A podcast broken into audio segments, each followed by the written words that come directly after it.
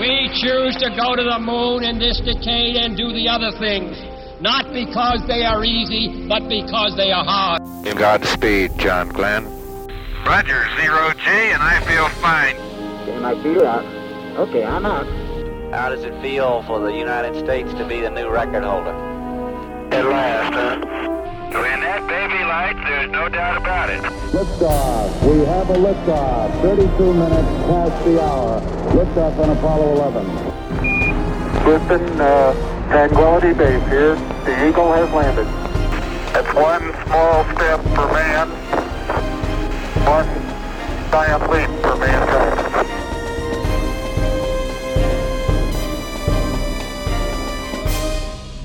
Hello and welcome. This is Michael Annis, and you're listening to episode 310 of the Space Rocket History Podcast. And now, Apollo 14 Lunar Orbit. Apollo 14 astronauts Alan Shepard and Edgar Mitchell are just hours away from their landing on the moon. The spaceship is whirling around the moon in a tight orbit, swooping just 10 miles over their planned landing spot. Their schedule calls for setting down on the moon at 4.17 a.m. Eastern Time, followed by a long moonwalk later tomorrow morning. The Apollo 14 crew swung into lunar orbit early this morning, and here were some of their reactions. First, Shepard. Well, it really is a wild place up here. Uh, it has all the grays, browns, white star craters that everybody's talked about before. It's uh, really quite a sight. I think the best description, the description that comes to my mind, we mentioned this uh, when we first looked at this site, is that it looks like a, uh, a plaster mold that somebody has dusted with with grays and browns. Uh, but it looks like a like it's been molded out of plaster of Paris. Roger it. Uh, we've got you in a 9.3 by 59.0. Okay, sounds pretty good. 9.3 by 59.0. Roger. I guess they can make it down from there tomorrow. CBS News live coverage of the moon landing begins at 4 a.m. Eastern Time and of the moonwalk at 9 a.m. Eastern Time. And for the first time, the pictures from the moon's surface are supposed to be in color. The first extended use of the Service Propulsion System engine on the Command and Service Module was for lunar orbit insertion. Roosa later opined that this crucial maneuver defined whether or not a spacecraft would have a moon mission. Like other facets of the mission profile, it was a one shot opportunity. Ed Mitchell was of the same frame of mind regarding lunar orbit insertion and would recall that the minutes prior to ignition were tense because for the first time the crew would be on its own. Apollo 14 would be out of contact with mission control when the lunar orbit insertion burn occurred on the far side of the moon. This is Apollo Control, 81 hours 27 minutes ground elapsed time. Still 1 hour and 9 minutes out from uh, lunar orbit insertion maneuver, which will be a service propulsion system burned behind the moon. The time of ignition will be 82 hours 36 minutes 46 seconds. Burn time 6 minutes 12 seconds. Total delta V or change of velocity retrograde 3,022 feet per second. This is calculated to uh, produce a, an elliptical lunar orbit with a pericynthion of 58.1 nautical miles and an apocynthion of 169.3 nautical miles. Loss of signal occurred at 82 hours and 24 minutes ground elapsed time as Apollo 14 moved behind the moon. Uh, 14 Houston. Uh,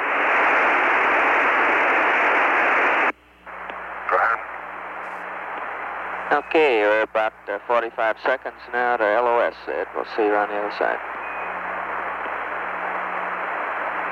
Uh, Roger, Fredo, thank you.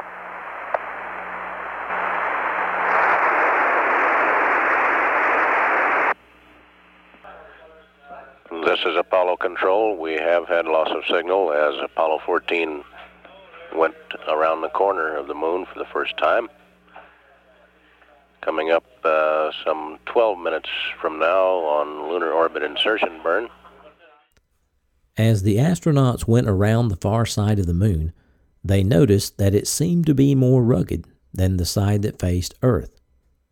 Roosa thought he knew what to expect from the moon, but nothing had prepared him for what he saw just before lunar orbit insertion, when a thin but enormous crescent moon loomed beyond the windows.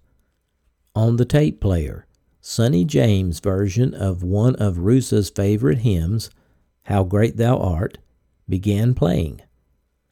The paradox of the first lines of the hymn, which were, O Lord my God, when I in awesome wonder consider all the works thy hands have made, and the proximity of the barren moon's magnificent desolation had a profound effect on Roosa. He couldn't have asked for better background music.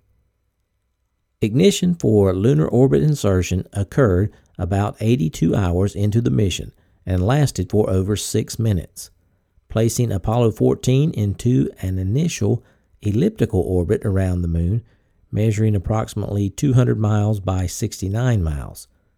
During the burn, the astronauts experienced about one half of 1 G, which felt unusual after several days of weightlessness. Still on the far side of the moon, the cabin grew dark and eerie, followed by the sudden burst of sunlight as they swung around the other side. This is Apollo Control. 82 hours, 55 minutes in ground elapsed time.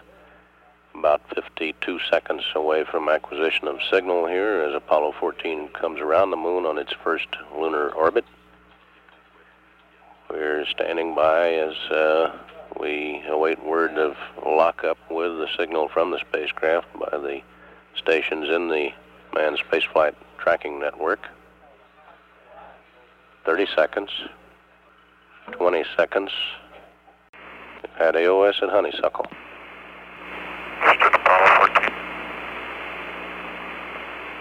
Uh, go ahead, uh, 14. Okay, we had an extremely fine burn. The burn report as follows. Burn time 6 plus 1, 1. Visual 0.3 plus 0 and 0. WBC minus 7.3. Fuel 351. Oxidizer 349er. God, this is really a wild place up here. Hey, Ron, you're not going to believe this. It looks uh, just like the map. Hey, that's great, Stu. Next, the crew excitedly looked for craters they had encountered whenever their orbit brought them over the same location again. And at one point, Roosa referenced a classic 1968 science fiction movie, comparing it to his real life observations as Apollo 14 soared over the moon. Roosa said, quote, This is really a 2001 epic. It's unreal, man. What a view. End quote. All three crew members worked on unpacking and mounting the huge high tech Hycon camera. The lens alone was as big as the 18 inch hatch window the Hycon had a motorized film transport and exposure control and its own timer. A frame counter was built into the state of the art unit, and the operation of the camera included careful monitoring of how many frames of film were used. With the Hycon, Roosa had planned to take photographs that would show features of the moon less than seven feet across. But after about 140 frames had been shot, the film magazine in the Hycon suddenly began to make ominous noises. It was a mechanical grinding or ratchet like sound emanating from its interior, but the photography continued. The frame count went to 180, then the noise stopped, only to pick up again once 240 frames had been taken. The noise would continue until the film magazine was used up 420 exposures, after which the crew did some troubleshooting, with Houston sending up advice. Roosa took 23 frames with a second magazine, after which the problem was put on the back burner. Because Roosa needed to prepare for the next burn of the service propulsion system, coming up at around 86 hours mission elapsed time. This burn was a new innovation in the flight plan and was actually supposed to have been accomplished for the first time on Apollo 13. In earlier flights, the orbit for the command and service module had been changed to a near circular orbit of around 60 to 69 miles before the LEM was to separate from the command and service module. This procedure had been known as the Lunar Orbit Insertion 2 burn, and though the orbit was slightly elliptical, the maneuver was still called the circularization burn. However, to save fuel for the lunar module, Roosa now made calculations for a radically different orbit, and Apollo 14 instead performed what was called a descent orbit insertion burn, which was designed to bring the conjoined spacecraft down to a low point in an elliptical orbit of around 10 and a half miles above the lunar surface that was about 310 miles short of the Fra Mauro landing site. This new burn would occur about 86 hours into the mission and last for about 21 seconds. Our ignition clock in mission control shows uh, 50 seconds away from scheduled time of ignition for the uh, descent orbit insertion burn. And uh, if successful, placing uh, Apollo 14 in an orbit uh, approximately uh, 58.8 nautical miles by 9.1 nautical miles. We show 20 seconds away, 10 seconds, 5. We should be burning at uh, this time if going according to plan. In the Mission Control Center, the ignition clock uh, will shortly be switched to a second AOS clock, giving uh, with these two clocks, the uh, top one, assuming a, a no burn uh, early acquisition of signal, the uh, bottom one, an on time burn. The clocks have now been switched. Of course, the descent orbit insertion burn occurred on the far side of the moon, so Mission Control had to wait until acquisition of signal before they could confirm a successful burn. Apollo Control Houston, 87 hours, uh, 12 minutes into the flight of Apollo 14.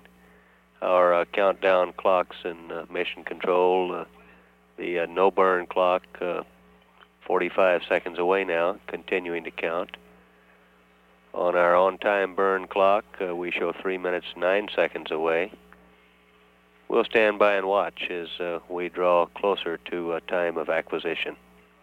We've passed the early time and continuing to count. Our on-time countdown clock shows 2 minutes 18 seconds away from acquisition. Meanwhile, in mission control, uh, a uh, larger than usual turnout uh, for this hour.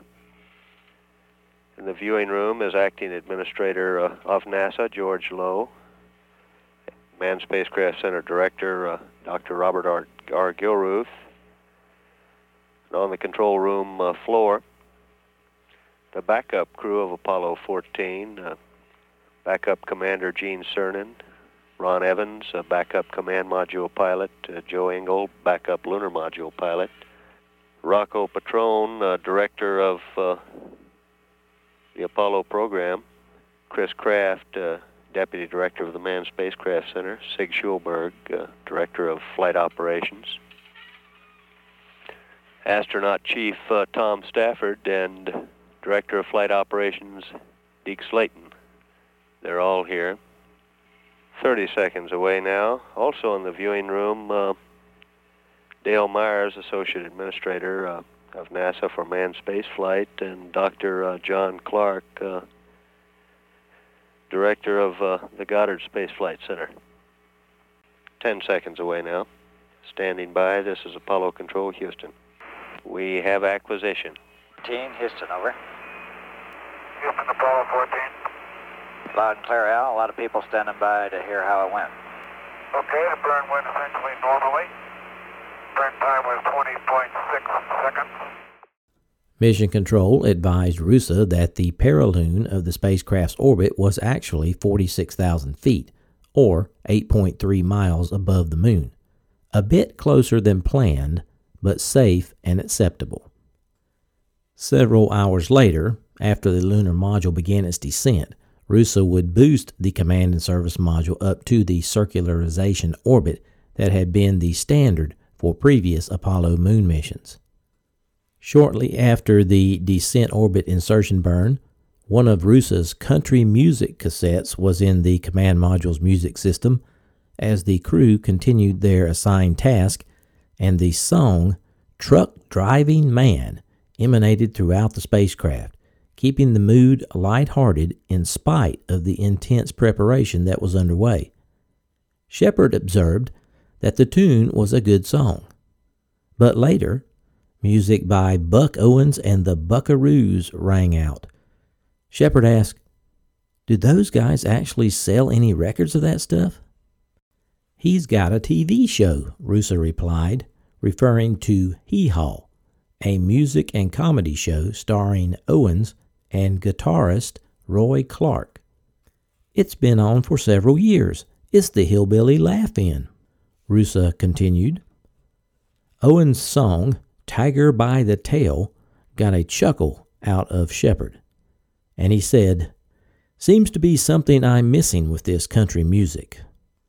With most of the prep work complete, in the 102nd hour of the mission, on the far side of the moon, Shepard and Mitchell pressurized and entered the lunar module to begin its pre landing checkout, while Roosa mounted cameras at specific locations in the command module that would film the lunar module separation and initial maneuvers.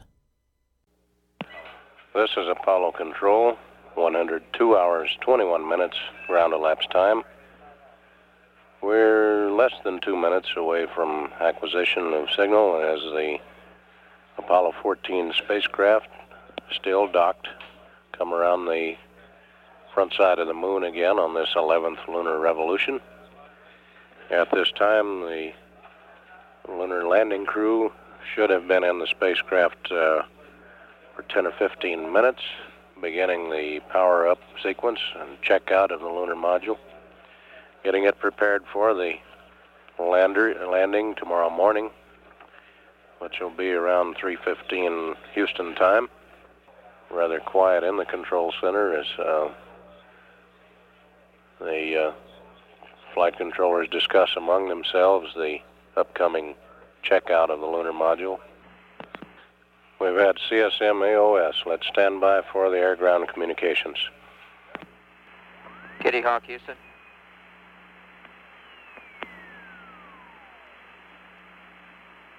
Go ahead, Houston, Kitty Hawk.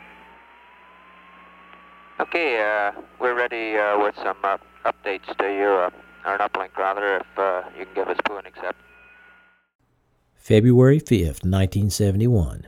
Preparations for separation were complete. Goodbyes and good luck wishes were expressed.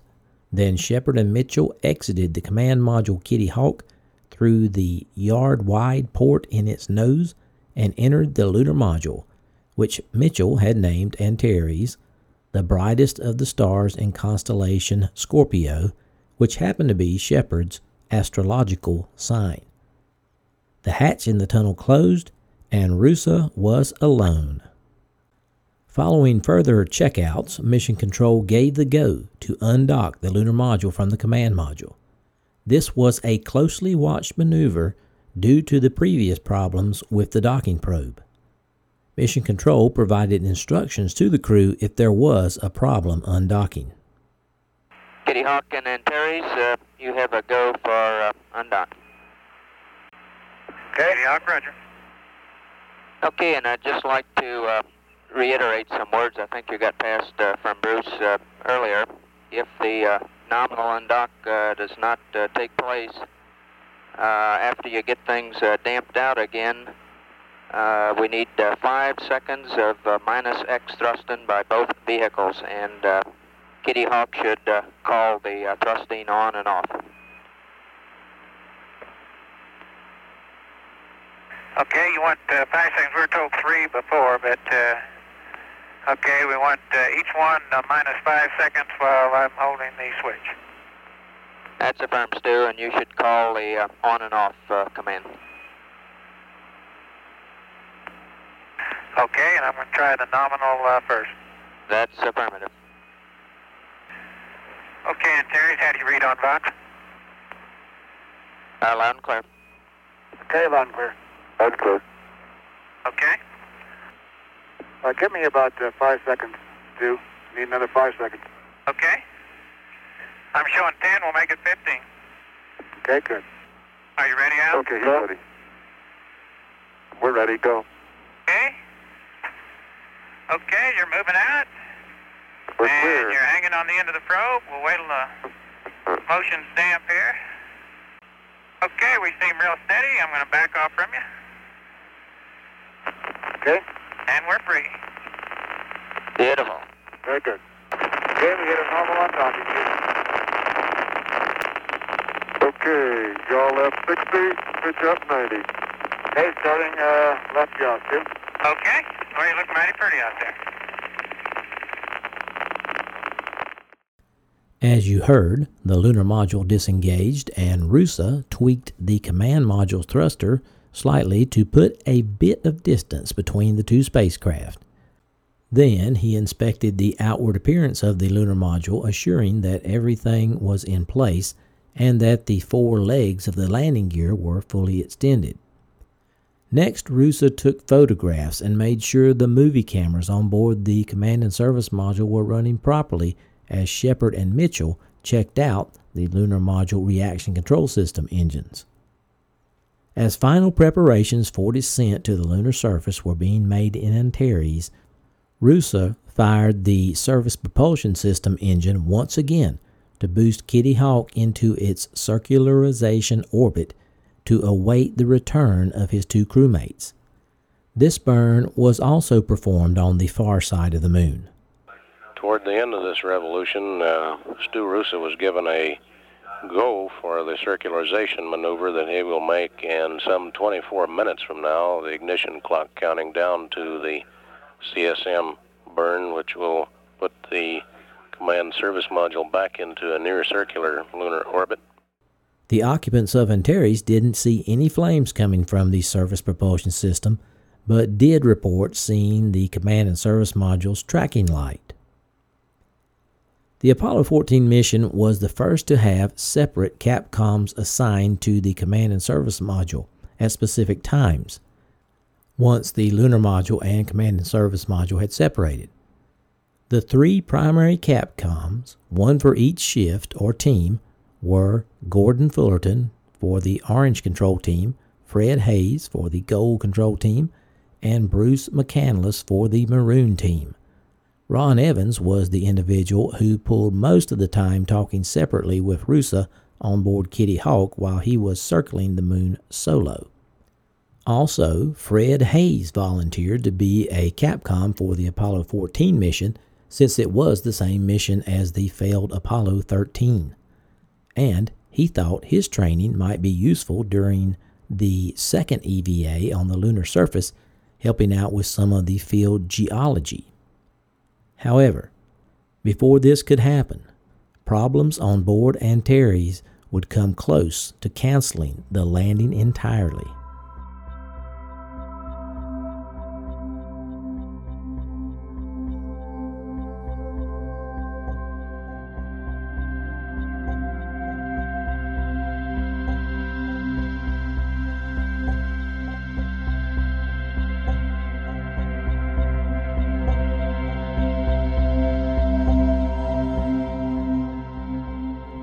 Salutations from the foothills of North Carolina. This is Michael Annis, your host, and I wanted to say thanks for listening to episode number 310 of the Space Rocket History Podcast entitled Apollo 14 Lunar Orbit. Hope you enjoyed this episode. It was a pleasure to bring it to you. If you're looking for old episodes of the podcast, the first 140 are available on the Archive Podcast. Search for Space Rocket History Archive. should be available on all podcatchers. Had a few afterthoughts about this episode. Wow, didn't these last 10 episodes go fast? It seems like yesterday we were on the 300th episode, and now we have already reached 310. That's just amazing to me. It seemed like it went so fast. Did you catch Walter Cronkite saying that the pictures of the moonwalk are supposed to be in color for the first time? Did you think that was kind of a dig at Al Bean for running the ruining the color camera on Apollo 12? well, I know Walter was really disappointed about that.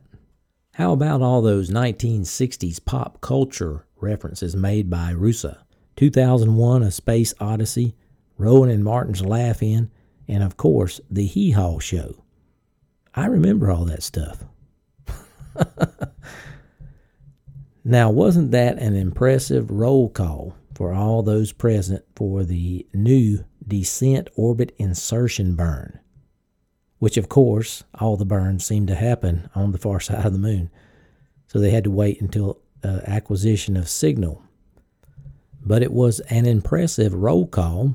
It was Robert Gilruth, George Low, the backup crew, Rocco Petrone, Chris Kraft, Sjoberg, Tom Stafford, Slayton, John Clark, the director of Goddard, and several more. Mighty impressive. Everybody wanted to know if this descent orbit insertion burn was going to work out well. I hope I explained that burn enough for you to understand what it was for. Essentially, it put Apollo 14 in an elliptical, elliptical orbit where the low point was only 8.4 miles above the moon. So instead of getting started at on the descent burn at 60 miles above the surface, the lunar module could start at 8.4 miles, which would be a big fuel savings for the lunar module. Okay, I hope that was clear. I have placed the pictures for this week's episode on the website, spacerockethistory.com. I hope you check that out. For those of you who are enjoying content provided here, you may have noticed that we don't have any commercial or ad revenue and we're entirely listener supported. Please consider supporting the podcast if you're financially able. To support the podcast, go to the homepage, spacerockethistory.com, click on the orange donate button to make a one time donation or the Patreon link to make small monthly donations. There are several rewards for doing so, including your name on the donors page and your entry in the weekly giveaway. We were pleased to receive several contributions to support the podcast over the past week. Peter W. from Germany donated at the shuttle level and earned a shooting star emoji. Jim B. donated at the Gemini level. Jerry C. from Connecticut donated at the Gemini level. Sean R. from Ohio donated at the Vostok level. Alex B. pledged on Patreon at the Apollo level. Amy G. pledged on Patreon at the Soyuz level. And Richard O. pledged on Patreon at the Mercury level. Thank you for supporting the Space Rocket History Podcast. We are now at 236 patrons with a goal of reaching 300 by the end of 2019. That is a new high. Our total donors for 2019 have reached 382 with a goal of reaching 600 by the end of the year. For the 382 of you who have already donated for 2019, I certainly appreciate it. Here's Mrs. SRH with the weekly drawing. Thanks, Mike. I want to tell our listeners what we've been up to this week. With the start of school fast approaching for our grandchildren, we crammed in some fun activities this week. Mike found a fantastic deal on model rocket kits at Hobby Lobby, so we built Estes model rockets with the grandkids, then launched them. Do you know we had seven successful launches and recoveries? I was amazed. In our launch, launch locations, we often lose some to the treetops or rooftops. Of course, we had some makeshift repairs before and between launches, but it was all great fun. And now for the winner of this week's drawing. We have something new. It is two Space Rocket History logo drink coasters. With the help of Google's random number generator, I selected David Runta. David Runta, if you would email us, mike at spacerockethistory.com, and tell us your address, We will mail this out to you. Thank you to all 382 of you who have contributed thus far in 2019. I'm glad you mentioned that, Mrs. SRH. we did have a great time with those model rockets. Okay, folks, that's all we have for this week. I will try to have episode 311 posted by next Thursday. So long for now.